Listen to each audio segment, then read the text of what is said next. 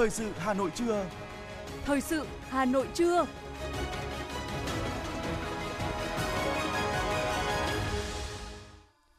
Võ Nam Thu Thảo xin được đồng hành cùng quý thính giả trong 30 phút của chương trình thời sự trưa nay, thứ bảy ngày 19 tháng 11 năm 2022. Những nội dung chính sẽ được đề cập đến trong chương trình. Chủ tịch nước Nguyễn Xuân Phúc và phu nhân hội kiến nhà vua và hoàng hậu Thái Lan. Chủ tịch Quốc hội Vương Đình Huệ lên đường dự AIPA 43 thăm chính thức Campuchia và Philippines. Hà Nội tuyên dương 98 thủ khoa xuất sắc năm 2022. Chỉ số dịch vụ trực tuyến của Việt Nam tăng 5 bậc. Trong phần tin thế giới có những tin chính, Nhật Mỹ tập trận không quân sau vụ phóng tên lửa đạn đạo xuyên lục địa của Triều Tiên. Viber ra mắt các tính năng liên quan đến bóng đá dịp World Cup 2022. Sau đây là nội dung chi tiết. Thưa quý vị và các bạn, ngày 18 tháng 11 trong khuôn khổ chuyến thăm chính thức Thái Lan và tham dự tuần lễ cấp cao Diễn đàn Hợp tác Kinh tế Châu Á-Thái Bình Dương APEC năm 2022, Chủ tịch nước Nguyễn Xuân Phúc và phu nhân đã hội kiến nhà vua Maha Vajiralongkorn và Hoàng hậu Thái Lan – Nhà vua Thái Lan bày tỏ vui mừng được đón tiếp Chủ tịch nước Nguyễn Xuân Phúc và phu nhân cùng đoàn đại biểu cấp cao Việt Nam thăm chính thức Thái Lan và tham dự tuần lễ cấp cao APEC 2022. Chúc mừng Việt Nam về những thành tựu phát triển kinh tế xã hội và phục hồi sau đại dịch COVID-19. Chủ tịch nước Nguyễn Xuân Phúc bày tỏ ấn tượng trước những phát triển mạnh mẽ của Thái Lan sau đại dịch và tin tưởng dưới sự trị vì anh minh của nhà vua cũng như nỗ lực của chính phủ hoàng gia và nhân dân Thái Lan, Thái Lan sẽ tiếp tục giành được những thành tựu to lớn hơn nữa trong công cuộc xây dựng và phát triển đất nước, có vai trò ngày càng cao ở khu vực và trên thế giới. Chủ tịch nước Nguyễn Xuân Phúc cảm ơn những dự án do Hoàng gia Thái Lan bảo trợ tại Việt Nam trong lĩnh vực giáo dục, phát triển cộng đồng dựa trên học thuyết triết lý kinh tế vừa đủ của cố nhà vua Rama. Những dự án này đã giúp người dân tại các vùng nông thôn khắc phục khó khăn và cải thiện cuộc sống. Chủ tịch nước cũng bày tỏ cảm ơn và mong nhà vua chính phủ Thái Lan tiếp tục tạo điều kiện thuận lợi cho cộng đồng người Việt tại Thái Lan và ủng hộ phát triển văn hóa Việt Nam tại Thái Lan làm cơ sở thúc đẩy mạnh mẽ hiểu biết và giao lưu nhân dân hai nước. Nhà vua Thái Lan khẳng định Hoàng gia sẽ tiếp tục quan tâm triển khai các dự án hợp tác, hỗ trợ Việt Nam cũng như cộng đồng người Việt tại Thái Lan, góp phần vào việc phát triển quan hệ hữu nghị và hợp tác giữa hai nước. Nhân dịp này, Chủ tịch nước Nguyễn Xuân Phúc đã trân trọng mời nhà vua và hoàng hậu sang thăm Việt Nam vào thời gian phù hợp. Nhận lời mời của Chủ tịch Quốc hội Vương quốc Campuchia, Chủ tịch Hội đồng Liên nghị viện các quốc gia Đông Nam Á AIPA Samdech Heng Samrin, Chủ tịch Thượng viện Cộng hòa Philippines Juan Miguel Zubiri, sáng nay, Ủy viên Bộ Chính trị, Chủ tịch Quốc hội Vương Đình Huệ dẫn đầu đoàn đại biểu cấp cao Quốc hội Việt Nam rời Hà Nội lên đường dự Đại hội đồng AIPA lần thứ 43, thăm chính thức Campuchia và Philippines từ ngày 19 đến 25 tháng 11. Đây là chuyến thăm chính thức Vương quốc Campuchia đầu tiên của Chủ tịch Quốc hội Vương Đình Huệ trên cương vị Chủ tịch Quốc hội Việt Nam. Chuyến thăm của Chủ tịch Quốc hội và đoàn nhằm thúc đẩy quan hệ láng giềng tốt đẹp, hữu nghị truyền thống, hợp tác toàn diện, bền vững lâu dài giữa hai nước, ngày càng đi vào chiều sâu, thiết thực và hiệu quả trao đổi về phương hướng hợp tác giữa cơ quan lập pháp hai nước trong thời gian tới, cả trong khuôn khổ song phương và đa phương, trao đổi về vấn đề quốc tế và khu vực mà hai bên cùng quan tâm, tại Vương quốc Campuchia, Chủ tịch Quốc hội Vương Đình Huệ sẽ tham dự AIPA 43 nhằm tiếp tục triển khai chủ trương chủ động, tích cực hội nhập quốc tế toàn diện sâu rộng, nâng tầm đối ngoại đa phương cùng các nghị viện thành viên AIPA củng cố đoàn kết và vai trò trung tâm của ASEAN, đẩy mạnh quan hệ giữa AIPA với các đối tác, góp phần vào tiến trình xây dựng cộng đồng ASEAN và thúc đẩy hòa bình, hợp tác, phát triển trong khu vực. Quan hệ hữu nghị đối tác và chiến lược Việt Nam Philippines thời gian qua tiếp tục phát triển tốt đẹp trên mọi lĩnh vực, đây là chuyến thăm Philippines chính thức đầu tiên của lãnh đạo chủ chốt của Đảng, Nhà nước Việt Nam trong năm 2022 của Chủ tịch Quốc hội Việt Nam sau 16 năm là một trong những chuyến thăm đầu tiên của người đứng đầu Quốc hội nước ngoài đến Philippines sau khi Philippines tổ chức thành công tổng tuyển cử tháng 5 năm 2022, có ban lãnh đạo Hạ viện và Thượng viện mới tháng 7 năm 2022. Thưa quý vị và các bạn, tối qua, ngày 18 tháng 11, tại Văn Miếu Quốc Tử Giám, Thành ủy, Hội đồng nhân dân, Ủy ban nhân dân thành phố Hà Nội tổ chức lễ tuyên dương thủ khoa xuất sắc tốt nghiệp các trường đại học, học viện trên địa bàn thủ đô năm 2022. Tới dự có các ủy viên Trung ương Đảng, Phó trưởng ban thường trực Ban dân vận Trung ương Phạm Tất Thắng, chủ nhiệm Ủy ban Văn hóa Giáo dục của Quốc hội Nguyễn Đắc Vinh, Ủy viên dự quyết Trung ương Đảng, Bí thư thứ nhất Trung ương Đoàn Bùi Quang Huy, Phó Bí thư Thành ủy Hà Nội Nguyễn Văn Phong, Ủy viên Ban Thường vụ Thành ủy, Trưởng ban Tuyên giáo Thành ủy Hà Nội Nguyễn Doãn Toàn, Phó Chủ tịch Hội đồng nhân dân thành phố Hà Nội Phạm Quý Tiên, Phó Chủ tịch Ủy ban nhân dân thành phố Hà Nội Trường Xuân Dũng. Năm 2022 là năm thứ 20 liên tiếp Hà Nội tổ chức tuyên dương thủ khoa xuất sắc tốt nghiệp các trường đại học học viện trên địa bàn thành phố. Đây là hoạt động thể hiện sự quan tâm thường xuyên, sâu sắc của thành phố Hà Nội đối với sự nghiệp giáo dục, đào tạo, bồi dưỡng thế hệ trẻ, đồng thời là sự ghi nhận, biểu dương đối với kết quả học tập, rèn luyện, tinh thần vượt khó vươn lên của sinh viên thủ đô. Phát biểu tại chương trình, Phó Bí thư Thành ủy Nguyễn Văn Phong cho biết, chương trình tuyên dương thủ khoa năm 2022 diễn ra đúng vào dịp cả nước kỷ niệm 40 năm Ngày Nhà giáo Việt Nam 20 tháng 11. Đây là dịp để ôn lại truyền thống vẻ vang, tri ân những đóng góp to lớn của đội ngũ nhà giáo đối với sự nghiệp giáo dục và đào tạo của đất nước. Thay mặt lãnh đạo thành phố, Phó Bí thư Thành ủy Nguyễn Văn Phong chúc mừng các thầy cô giáo, các bậc phụ huynh và thủ khoa có mặt tại buổi lễ, đồng thời cho biết thủ đô Hà Nội là đất học, là một trong những trung tâm học thuật lớn nhất của đất nước từ trước đến nay. Truyền thống hiếu học, coi trọng sự học luôn được phát huy, phát triển qua các thời kỳ lịch sử của Thăng Long, Đông Đô, Hà Nội. Tự hào và tiếp tục đề cao truyền thống hiếu học, trọng dụng nhân tài của dân tộc. Những năm qua, hoạt động tuyên dương thủ khoa xuất sắc đã được thành phố duy trì thường xuyên. Sau 20 năm, kể từ năm 2003, đã có 2.067 thủ khoa xuất sắc tốt nghiệp các trường đại học, học viện trên địa bàn thủ đô được vinh danh. Phó Bí thư Thành ủy Nguyễn Văn Phong nhấn mạnh. 98 thủ khoa xuất sắc được tốt nghiệp, tốt nghiệp các trường đại học, học viện trên địa bàn thành phố được biểu dương tôn vinh ngày hôm nay là đại diện cho hàng triệu sinh viên đang miệt mài hăng say học tập trên các giảng đường. Thành tích đạt được ngày hôm nay của các bạn là kết quả của một quá trình phấn đấu không ngừng nghỉ. Các bạn là đại diện tiêu biểu cho lớp trí thức trẻ đầy nhiệt huyết, năng động, sáng tạo, say mê học tập và nghiên cứu khoa học, tích cực tham gia các hoạt động vì cộng đồng, hăng hái khởi nghiệp, lập nghiệp, lập thân. Các bạn chính là tài sản quý của thủ đô và đất nước. Lãnh đạo thành phố mong rằng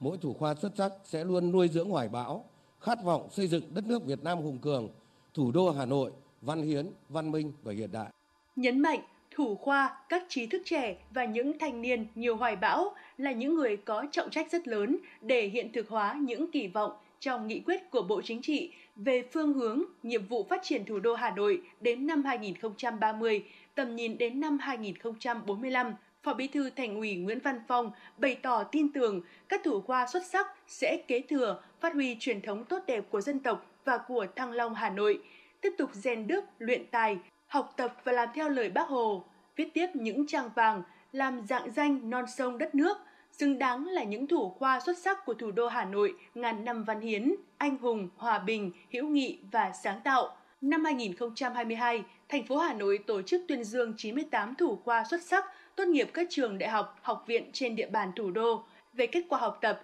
68 thủ khoa đạt loại xuất sắc, 30 thủ khoa đạt loại giỏi, có 39 thủ khoa là đảng viên, 27 thủ khoa là cán bộ đoàn hội. Đại diện cho những thủ khoa xuất sắc được tuyên dương, thủ khoa Nguyễn Khánh Linh, Học viện Báo chí và Tuyên truyền xin hứa sẽ kế thừa xứng đáng và phát huy truyền thống ngàn năm văn hiến, xung kích đi đầu trên mọi lĩnh vực của đời sống, góp phần hiện thực hóa khát vọng đổi mới sáng tạo, khát vọng phát triển của thủ đô. Chúng em xin hứa sẽ kế thừa xứng đáng và phát huy truyền thống ngàn năm văn hiến của thủ đô, xung kích đi đầu trên mọi lĩnh vực của đời sống kinh tế xã hội, góp phần hiện thực hóa khát vọng đổi mới sáng tạo, khát vọng phát triển của thủ đô Hà Nội với mục tiêu phát triển nhanh và bền vững thủ đô theo hướng đô thị xanh, thành phố thông minh hiện đại, có sức cạnh tranh cao trong nước và khu vực, xứng đáng với truyền thống thủ đô ngàn năm văn hiến anh hùng, thành phố vì hòa bình, thành phố sáng tạo. Tại buổi lễ, các đồng chí lãnh đạo trung ương, thành phố đã trao bằng khen, biểu trưng cho các thủ khoa xuất sắc của các trường đại học, học viện trên địa bàn thành phố năm 2022. Trước đó, đại diện lãnh đạo trung ương, thành phố Hà Nội cùng thủ khoa xuất sắc làm lễ dân hương tại nhà Thái học Văn Miếu Quốc Tử Giám.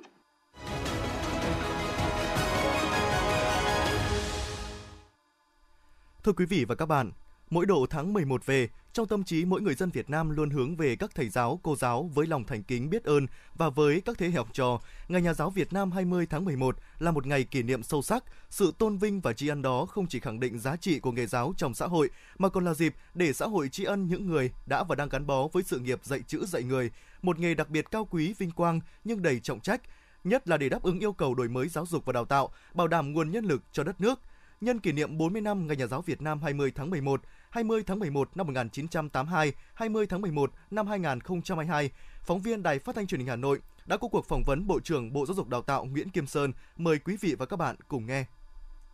Thưa Bộ trưởng, năm nay tròn 40 năm Ngày Nhà giáo Việt Nam 20 tháng 11. Suy ngẫm về ngày này thì theo ông phải chăng chỉ có riêng ý nghĩa là tôn vinh các thầy giáo cô giáo? Ờ, nói là một ngày ờ, nhưng cũng có thể nói đó là một của một tinh thần. Đấy là một cái tinh thần ờ, của một quốc gia, một dân tộc vốn có truyền thống hiếu học, coi trọng cái sự học, coi trọng cái tri thức. Khi tôn vinh cái sự học thì vai trò của người thầy được đặt ra một cái vị trí rất là đặc biệt và cũng không phải đến bây giờ mà ngày 20 tháng 11 mới là cái dịp để thể hiện cái truyền thống tôn sư trọng đạo. Trước đây khi chưa có 20 tháng 11 thì những cái truyền thống đó cũng có nhiều cách thể hiện khác nhau và tinh thần đó luôn là một cái dòng chảy ờ, lớn và chỉ đến bây giờ Ờ, 40 năm trở lại đây khi có ngày nhà giáo Việt Nam thì cái thời khắc ấy, cái ngày ấy nó hội tụ và thể hiện tập trung cho một tinh thần đó. Tôi nghĩ đây là một cái nét văn hóa, ờ, một cái nét tinh thần, một cái nét đẹp trong cái ứng xử của người Việt Nam nói chung chứ không phải chỉ là một thái độ đối với nhà giáo. Và trước yêu cầu đổi mới giáo dục đào tạo và đáp ứng nguồn nhân lực cho đất nước, có thể thấy là lực lượng nhà giáo đang đứng trước những cơ hội, những trọng trách, yêu cầu rất lớn nhưng cũng đầy thách thức, thưa ông ạ. Đất nước đang đặt ra những cái mục tiêu phát triển trong thời gian sắp tới, trở thành một nước công nghiệp, trở thành một nước có thu nhập khá và đời sống người dân thì không ngừng được cải thiện. Và để đạt được mục tiêu đó thì cái mục tiêu về nguồn nhân lực mục tiêu về phát triển con người được xem là một trong ba cái đột phá chiến lược mà để thực hiện được cái đột phá chiến lược đó thì giáo dục và đào tạo lại được xem là một cái giải pháp rất là quan trọng. Và trong thực tế thì ngành giáo dục và đào tạo cũng đang trong một cái giai đoạn chuyển đổi. Mà theo tinh thần nghị quyết 29 của Đảng là đổi mới căn bản và toàn diện. Trong đó thì có hai cái nhiệm vụ rất là trọng tâm, đấy là thực hiện chương trình giáo dục phổ thông mới 2018 để thách thức và ờ, đổi mới trong cái quản trị đại học trong cái thực hiện tự chủ đối với hệ thống giáo dục đại học. Như vậy là từ hệ thống phổ thông cho đến đại học đều đang đặt ra trong những cái nhiệm vụ về chuyển đổi, về đổi mới, về nâng cao chất lượng. Trong các cái biện pháp, những cái ờ, trụ cột để có thể giải quyết được những cái nhiệm vụ và thách thức đó thì ngành giáo dục và đào tạo xác định là phát triển đội ngũ nhà giáo dựa vào lực lượng nhà giáo phát huy trách nhiệm của lực lượng nhà giáo lấy cái việc đổi mới ờ, phương pháp tư duy của đội nhà giáo lại là một cái phương diện rất là quan trọng. Cho nên có thể nói đối với lực lượng nhà giáo cũng chưa bao giờ ờ, đặt trước một cái trách nhiệm một cái sứ mệnh vinh quang như bây giờ. Nhưng thách thức cũng lớn lao hơn bao giờ hết. Ờ, có thể nói là đất nước ta thì có truyền thống tôn sư trọng đạo vốn đặt nhà giáo ở một vị trí rất là tôn nghiêm, cao cả, nhận được những cái sự ờ, tôn trọng, sự tôn vinh của toàn thể xã hội. Như Bộ trưởng có nêu, hơn lúc nào hết, ngành giáo dục và đào tạo đang đặt trước các yêu cầu, nhiệm vụ rất lớn, trọng trách rất nặng nề, nhất là trong bối cảnh toàn xã hội cũng đang trong giai đoạn chuyển đổi. Vậy mỗi nhà giáo cần phải làm gì để vượt qua những thách thức, thực hiện cho được sứ mệnh của nghề nghiệp, thưa ông? Trong những bối cảnh đó thì hơn bao giờ hết, nhà giáo lại cần phải bám vững chắc vào cái chỗ dựa quan trọng của nghề nghiệp đấy là cái sự kiến tạo các cái giá trị cao đẹp cho con người. Lấy cái chỗ dựa đó làm một cái sự động viên tinh thần mà nói như từ trong truyền thống là cái uh, sự tôn sư trọng đạo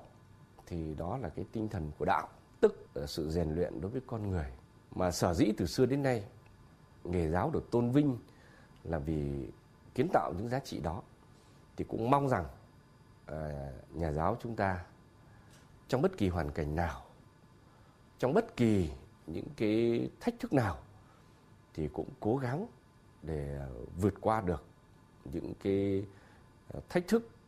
những cái khó khăn để tiếp tục theo đuổi cái mục tiêu của nghề nghiệp thực hiện cho được cái sứ mệnh của nghề nghiệp. Còn đương nhiên ờ, về phía Bộ Giáo dục và Đào tạo, về phía toàn thể lực lượng thì cũng mong muốn về phía xã hội có những cái sự quan tâm nhiều hơn, sự quan tâm một cách thiết thực hơn, sự chia sẻ một cách cụ thể hơn đối với nhà giáo trong công việc. Nhưng trước hết để có được một cái sự ờ, chia sẻ ờ, một cái sự tôn vinh từ phía xã hội thì chính chúng ta phải làm thật tốt các công việc của mình đó là điều kiện tiên quyết để chúng ta khẳng định giá trị bền vững của nghề nghiệp cái tốt đẹp bền vững của nhà giáo để lấy cái đó để giải thích với xã hội điều chỉnh đối với xã hội và đấy là một công việc mà chúng ta cần phải làm bên cạnh những công việc khác của chuyên môn. Dạ vâng, xin trân trọng cảm ơn Bộ trưởng Nguyễn Kim Sơn ạ. Thưa quý vị, sáng nay, trường Trung học phổ thông Việt Đức đã tổ chức lễ kỷ niệm 40 năm Ngày Nhà giáo Việt Nam 20 tháng 11 và đón nhận huân chương lao động hạng nhì. 67 năm xây dựng và phát triển, các thế hệ thầy và trò trường Trung học phổ thông Việt Đức đã không ngừng phát huy truyền thống dạy tốt học tốt, để luôn là một trong những ngôi trường top đầu của ngành giáo dục thủ đô Hà Nội. Phát biểu tại buổi lễ, nhà giáo Nguyễn Bội Quỳnh, hiệu trưởng nhà trường khẳng định các thầy cô đã luôn sáng tạo để mong tạo sáng cho các em học sinh và chính tình cảm của học trò đã tiếp thêm tình yêu và động lực của các thầy cô dành cho nghề và càng thêm ý thức về sứ mệnh trách nhiệm của nhà giáo với sự nghiệp chồng người cao cả. Niềm vui được nhân lên gấp bội khi đúng dịp kỷ niệm tròn 40 năm Ngày Nhà giáo Việt Nam năm nay, trường Trung học phổ thông Việt Đức vinh dự được đón nhận huân chương lao động hạng nhì do Chủ tịch nước trao tặng. Đây là phần thưởng cao quý ghi nhận những nỗ lực phấn đấu rèn luyện nghiêm túc của toàn thể đội ngũ giáo viên và học sinh nhà trường trong những năm học vừa qua. Kỷ niệm 40 năm Ngày Nhà giáo Việt Nam, trường tiểu học Đông Ngạc B, quận Bắc Từ Liêm vinh dự đón nhận huân chương lao động hạng nhì. Kế thừa truyền thống dạy và học của làng Đông Ngạc, ngôi làng nổi tiếng được mệnh danh là đất quan hay còn gọi là làng tiến sĩ, trường tiểu học Đông Ngạc B là một trong những điểm sáng của ngành giáo dục đào tạo quận Bắc Từ Liêm, phát huy truyền thống lá cờ đầu phong trào thi đua dạy tốt học tốt, giữ vững kết quả giáo dục toàn diện xuất sắc hàng năm. Đặc biệt, những năm gần đây, trường đã sáng tạo triển khai các mô hình mới như trường học kết nối, lớp học mở nâng tầm ước mơ, Huân chương lao động hạng nhì, phần thưởng cao quý ghi nhận những nỗ lực và thành tích đạt được, cổ vũ khích lệ thầy và trò trường tiểu học Đông Ngạc B tiếp tục đổi mới, nâng cao chất lượng dạy và học, chú trọng phát triển giáo dục mũi nhọn, đào tạo học sinh phát triển toàn diện, có đạo đức tốt, văn hóa giỏi, phong cách đẹp.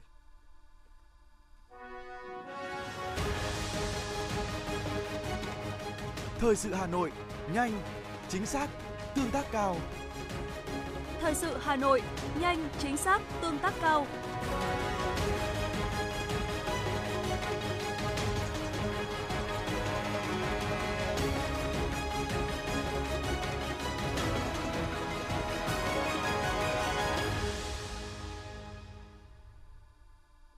Chương trình xin được tiếp nối với một số thông tin kinh tế. Thưa quý vị, tại Hà Nội, hiện có khoảng 400 dự án bất động sản treo chờ thủ tục pháp lý nhiều năm chưa triển khai, trong khi thành phố Hồ Chí Minh có khoảng 302 dự án treo. Để giải phóng khối tài sản đang đóng băng trong bất động sản, Thủ tướng vừa quyết định thành lập tổ công tác của Thủ tướng do Bộ trưởng Bộ Xây dựng Nguyễn Thanh Nghị làm tổ trưởng và 7 thành viên là thứ trưởng các bộ ngành có liên quan. Qua kiểm tra giả soát, tổ công tác sẽ tổng hợp báo cáo Thủ tướng chỉ đạo giải quyết, tháo gỡ khó khăn vướng mắc liên quan trực tiếp tới các dự án bất động sản. Trường hợp các vướng mắc vượt thẩm quyền, tổ công tác sẽ tham mưu cho Thủ tướng báo cáo cơ quan có thẩm quyền để giải quyết.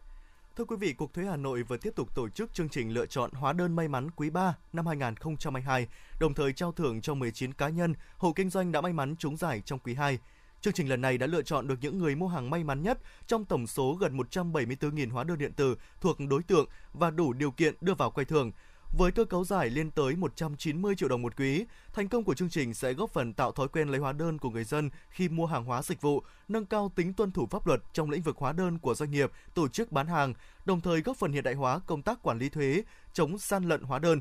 Để đủ điều kiện tham gia chương trình, các hóa đơn điện tử gửi tới phải có mã của cơ quan thuế, có người mua là cá nhân, hộ kinh doanh với đầy đủ thông tin định danh. Cục Thuế Hà Nội cho biết sẽ tiếp nhận phản ánh đối với mọi trường hợp người dân mua hàng hóa dịch vụ gặp khó khăn trong việc lấy hóa đơn qua số điện thoại đường dây nóng và đường link tiếp nhận ý kiến trực tuyến 24 trên 7 của Cục.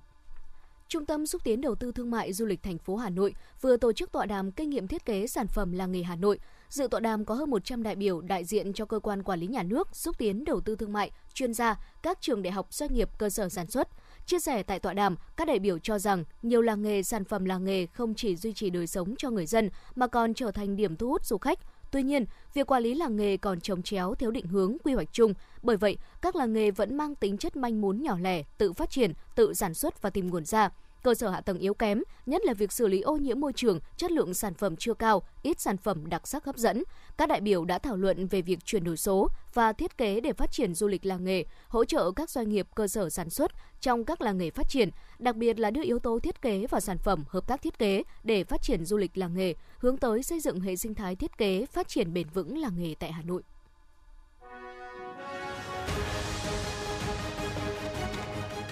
FM 90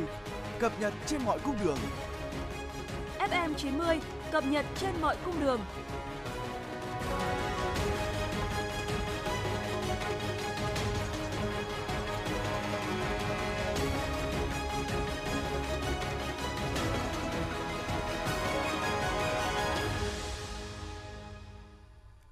Thưa quý vị và các bạn, theo Bộ Thông tin và Truyền thông, Liên Hợp Quốc đã công bố báo cáo khảo sát xếp hạng mức độ phát triển chính phủ điện tử của 193 quốc gia, vùng lãnh thổ trên toàn cầu. Trong đó, chỉ số dịch vụ trực tuyến của Việt Nam xếp thứ 76 trên 193 quốc gia vùng lãnh thổ, đạt 0,6484 điểm, tăng 5 bậc so với năm 2020. Chỉ số dịch vụ trực tuyến của Việt Nam được xếp loại ở mức cao và cao hơn so với mức trung bình của thế giới, khu vực châu Á và Đông Nam Á. Ngoài ra, Việt Nam được đánh giá là một trong số 9 quốc gia có thu nhập dưới trung bình nhưng có chỉ số phát triển chính phủ điện tử và chỉ số dịch vụ trực tuyến cao trên mức trung bình của thế giới. Tối ngày 18 tháng 11 tại Hà Nội đã diễn ra lễ khai mạc các hoạt động văn hóa chào mừng kỷ niệm 17 năm Ngày Di sản Văn hóa Việt Nam ngày 23 tháng 11 năm 2005, 23 tháng 11 năm 2022 với tên gọi Muôn nẻo đường tơ. Chương trình nghệ thuật giới thiệu các bộ sưu tập trang phục từ tơ tằm và lụa của các làng nghề Việt Nam, kết hợp với biểu diễn âm nhạc dân gian truyền thống và đương đại. Đây là hoạt động khởi đầu cho chuỗi hoạt động văn hóa tại phố cổ Hà Nội, kéo dài từ nay đến hết ngày 31 tháng 12. Chương trình có sự tham gia của các nghệ nhân, thợ thủ công và có sự hỗ trợ từ các nghệ sĩ họa sĩ, nhà thiết kế nhằm chung tay bảo tồn, quảng bá các giá trị di sản, phục vụ cộng đồng và gắn với đẩy mạnh phát huy truyền thống sáng tạo của người Thăng Long Hà Nội. Trong thời gian này, tại các điểm di sản ở phố cổ Hà Nội cũng diễn ra nhiều hoạt động văn hóa khác như tái hiện không gian trà Việt và nghệ thuật thư pháp, giới thiệu các sản phẩm cây thuốc nam. Ủy ban nhân dân quận Bắc Từ Liêm vừa tổ chức kỷ niệm Ngày Di sản văn hóa Việt Nam 23 tháng 11 và tổng kết công tác quản lý di sản văn hóa năm 2022 với 136 di tích, 35 di sản văn hóa phi vật thể, trong đó có 63 di tích được xếp hạng, 3 lễ hội được đưa vào danh mục di sản văn hóa phi vật thể quốc gia. Công tác quản lý phát huy giá trị di tích trên địa bàn quận Bắc Từ Liêm luôn được quan tâm chỉ đạo sát sao, nền nếp hiệu quả. Năm 2022 đã có 5 di tích được tu bổ tôn tạo với tổng kinh phí hơn 70 tỷ đồng. Tại lễ kỷ niệm, Ủy ban nhân dân đã khen thưởng cho 33 tập thể, 29 cá nhân đã có thành tích trong quản lý, bảo tồn và phát huy giá trị di sản văn hóa. Nhân dịp kỷ niệm Ngày Di sản, Bắc Từ Liêm đã tổ chức chương trình giao lưu các loại hình văn hóa nghệ thuật dân gian truyền thống, thiết thực quảng bá lan tỏa những giá trị văn hóa lịch sử các di tích, lễ hội.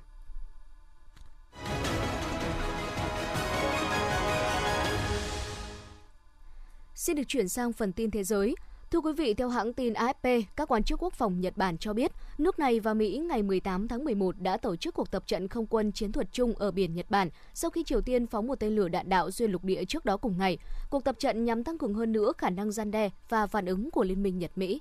Điện Kremlin cho biết Tổng thống Nga Vladimir Putin đã có cuộc điện đàm với người đồng cấp Thổ Nhĩ Kỳ Recep Tayyip Erdogan thảo luận về ý tưởng thành lập một trung tâm khí đốt ở Thổ Nhĩ Kỳ.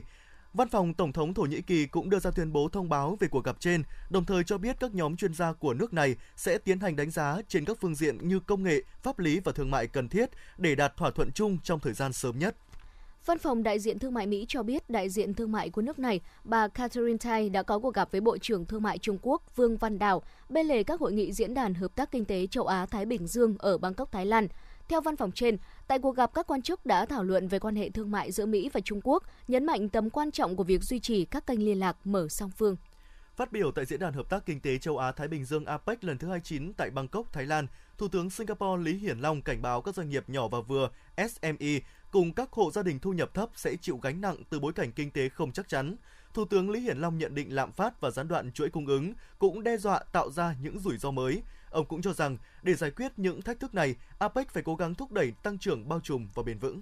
hàng trăm kg khí propan đang dò dỉ trên đường dây của một trong những tuyến đường sắt chính kết nối từ Berlin tới nhiều thành phố lớn của Đức, thậm chí sang cả Amsterdam của Hà Lan. Cảnh sát cảnh báo bất kỳ một tia lửa nào cũng có thể dẫn đến thảm họa. Vụ do dì khí propan xảy ra dạng sáng ngày 17 tháng 11 sau khi có hai đoàn tàu chở hàng va chạm. Tai nạn đã gây ra tình trạng gián đoạn nghiêm trọng trên tuyến đường sắt huyết mạch của Đức trong ngày 18 tháng 11. Các nhà nghiên cứu thuộc trường đại học Sydney và viện Centenary của Australia đã phát triển một loại vaccine dạng nhỏ mũi giúp cơ thể tăng cường và khả năng bảo vệ trước virus gây bệnh COVID-19, giảm thiểu sự lây truyền của virus. Báo cáo kết quả thử nghiệm tiền lâm sàng đối với loại vaccine mới này đã được công bố trên tạp chí Nature Communication. Nghiên cứu trên cũng khẳng định rằng các phiên bản hiệu chỉnh của vaccine dạng nhỏ mũi mới này cũng có thể được áp dụng cho các bệnh đường hô hấp khác do virus và vi khuẩn gây ra. Lạm phát và lãi suất thế chấp tăng, giá bất động sản giảm và tỷ lệ thất nghiệp tăng đang tác động đến tài chính của các gia đình Anh. Văn phòng trách nhiệm ngân sách Anh dự báo thu nhập khả dụng thực tế sẽ giảm 4,3% trong năm tài chính 2022-2023, mức giảm lớn nhất kể từ khi số liệu được lưu trữ vào năm 1956 đến 1957 và tiếp tục giảm 2,8% vào năm 2023-2024, mức giảm lớn thứ hai trong lịch sử, nâng tổng mức giảm trong 2 năm lên 7,1%. Nhân viên của chuỗi cửa hàng cà phê Starbucks tại Mỹ đã tiến hành đình công tại nhiều địa điểm để phản đối cách tiếp cận của công ty này trong các cuộc đàm phán với tổ chức Công đoàn Hiệp hội Nhân viên Starbucks. Hiệp hội Nhân viên Starbucks, đại diện cho gần 7.000 nhân viên của hãng trên khắp nước Mỹ cho biết cuộc đình công là nhằm phản đối kế hoạch giải thể tổ chức công đoàn và từ chối thương lượng của Starbucks học sinh tiểu học cao tuổi nhất thế giới của bà Priscilla, người quyết tâm đi học ở tuổi 90 và tạo cảm hứng cho một bộ phim của Pháp đã qua đời ở Kenya, thọ 99 tuổi. Tổ chức Giáo dục Khoa học và Văn hóa của Liên Hợp Quốc UNESCO cho biết, ở tuổi 94, cụ Priscilla đã thuyết phục hiệu trưởng trường tiểu học làng ở thung lũng Rip của Kenya nhận cụ đến trường học. UNESCO ca ngợi cụ là hình mẫu cho cộng đồng của cụ cũng như các cộng đồng khác. Thưa quý vị, Rakuten by Viber, ứng dụng nhắn tin và thực hiện cuộc gọi riêng tư và bảo mật hàng đầu thế giới thông báo ra mắt các tính năng tương tác và hiệu ứng trò chơi liên quan đến bóng đá, bao gồm một chatbot, hiệu ứng AI AA, bộ sticker cùng các kênh thể thao quốc tế và quốc gia chuyên tổng hợp các tin tức mới nhất về các trận đấu quốc tế. Các tính năng mới sẽ hoạt động vào tháng 11 và kéo dài trong 2 tháng.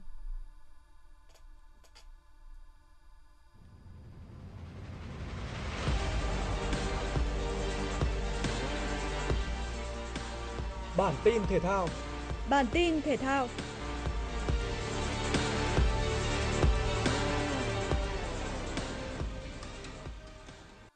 Hai trận đấu tâm điểm của vòng 26 V-League 2022 chính là Sài Gòn FC gặp BKM Bình Dương và Hồng Lĩnh Hà Tĩnh đối đầu với Đông Á Thanh Hóa. Sau vòng 25, Hồng Lĩnh Hà Tĩnh đang sở hữu đôi chút lợi thế trong cuộc đua trụ hạng khi đang đứng ở vị trí áp chót với 2 điểm nhiều hơn đối thủ bám đuổi là câu lạc bộ Sài Gòn. Tại vòng 26, cả hai đội bóng này đều đang được chơi trên sân nhà và mục tiêu hẳn là không gì khác ngoài chiến thắng. Câu lạc bộ Sài Gòn vẫn còn hy vọng trụ hạng, nhưng đó chỉ là lý thuyết bởi một tập thể đang có nhiều bất ổn. Thật khó để thầy trò Lê Phùng Thanh Phương có thể giành chọn 3 điểm trước BKM Bình Dương. Trong trường hợp giành chiến thắng thì câu lạc bộ Sài Gòn cũng phải trông chờ vào việc Hồng Lĩnh Hà Tĩnh có thắng Đông Á Thanh Hóa hay không. Ở các trận đấu còn lại, nhà đương kim vô địch câu lạc bộ Hà Nội sẽ có chuyến làm khách trong tâm thế thoải mái trên sân của Hoàng Anh Gia Lai. Đây cũng là màn chạy đà với cả hai đội cho trận tái đấu quan trọng hơn vào tuần sau tại bán kết Cúp Quốc gia. Trong khi đó, một cuộc đối đầu khác cũng hứa hẹn diễn ra sôi nổi khi Sông Lam Nghệ An có trận đấu cuối trên sân Vinh tiếp đón câu lạc bộ Nam Định. Đội tuyển Bỉ đã phải nhận thất bại trước đối thủ là đội tuyển Ai Cập tại trận giao hữu trước thềm World Cup với tỷ số 1-2. Mustafa Mohamed và Trezeguet nhân đôi cách biệt cho đội tuyển Ai Cập trước khi Bỉ gỡ được lại một bàn của Yannick Carrasco. Trong khi đó, bất ngờ cũng đã xảy ra ở trận giao hữu giữa hai đội tuyển Cameroon và Panama – đại diện tới từ châu Phi đã phải nhận kết quả hòa một đều. Thi đấu giao hữu với đội tuyển Bahrain, các cầu thủ Serbia đã dễ dàng có được chiến thắng với tỷ số 5-1, qua đó có bước chạy đà hoàn hảo trước thềm World Cup. Tiền đạo mới trở lại sau chấn thương, Dusan Vlahovic đóng góp một bàn thắng trong trận này bên phía các cầu thủ Serbia. Dự báo thời tiết Hà Nội ngày và đêm 19 tháng 11 năm 2022 Trời nhiều mây, sáng có lúc có mưa, sau không mưa, gió đông đến đông bắc cấp 2, cấp 3, nhiệt độ thấp nhất từ 21 đến 23 độ C, nhiệt độ cao nhất từ 28 đến 30 độ C. Quý vị và các bạn vừa nghe chương trình thời sự của Đài Phát thanh Truyền hình Hà Nội, chỉ đạo nội dung Nguyễn Kim Khiêm, chỉ đạo sản xuất Nguyễn Tiến Dũng, tổ chức sản xuất Vương Truyền, đạo diễn Kim Oanh, phát thanh viên Võ Nam Thu Thảo cùng kỹ thuật viên Quang Ngọc phối hợp thực hiện. Xin chào và hẹn gặp lại.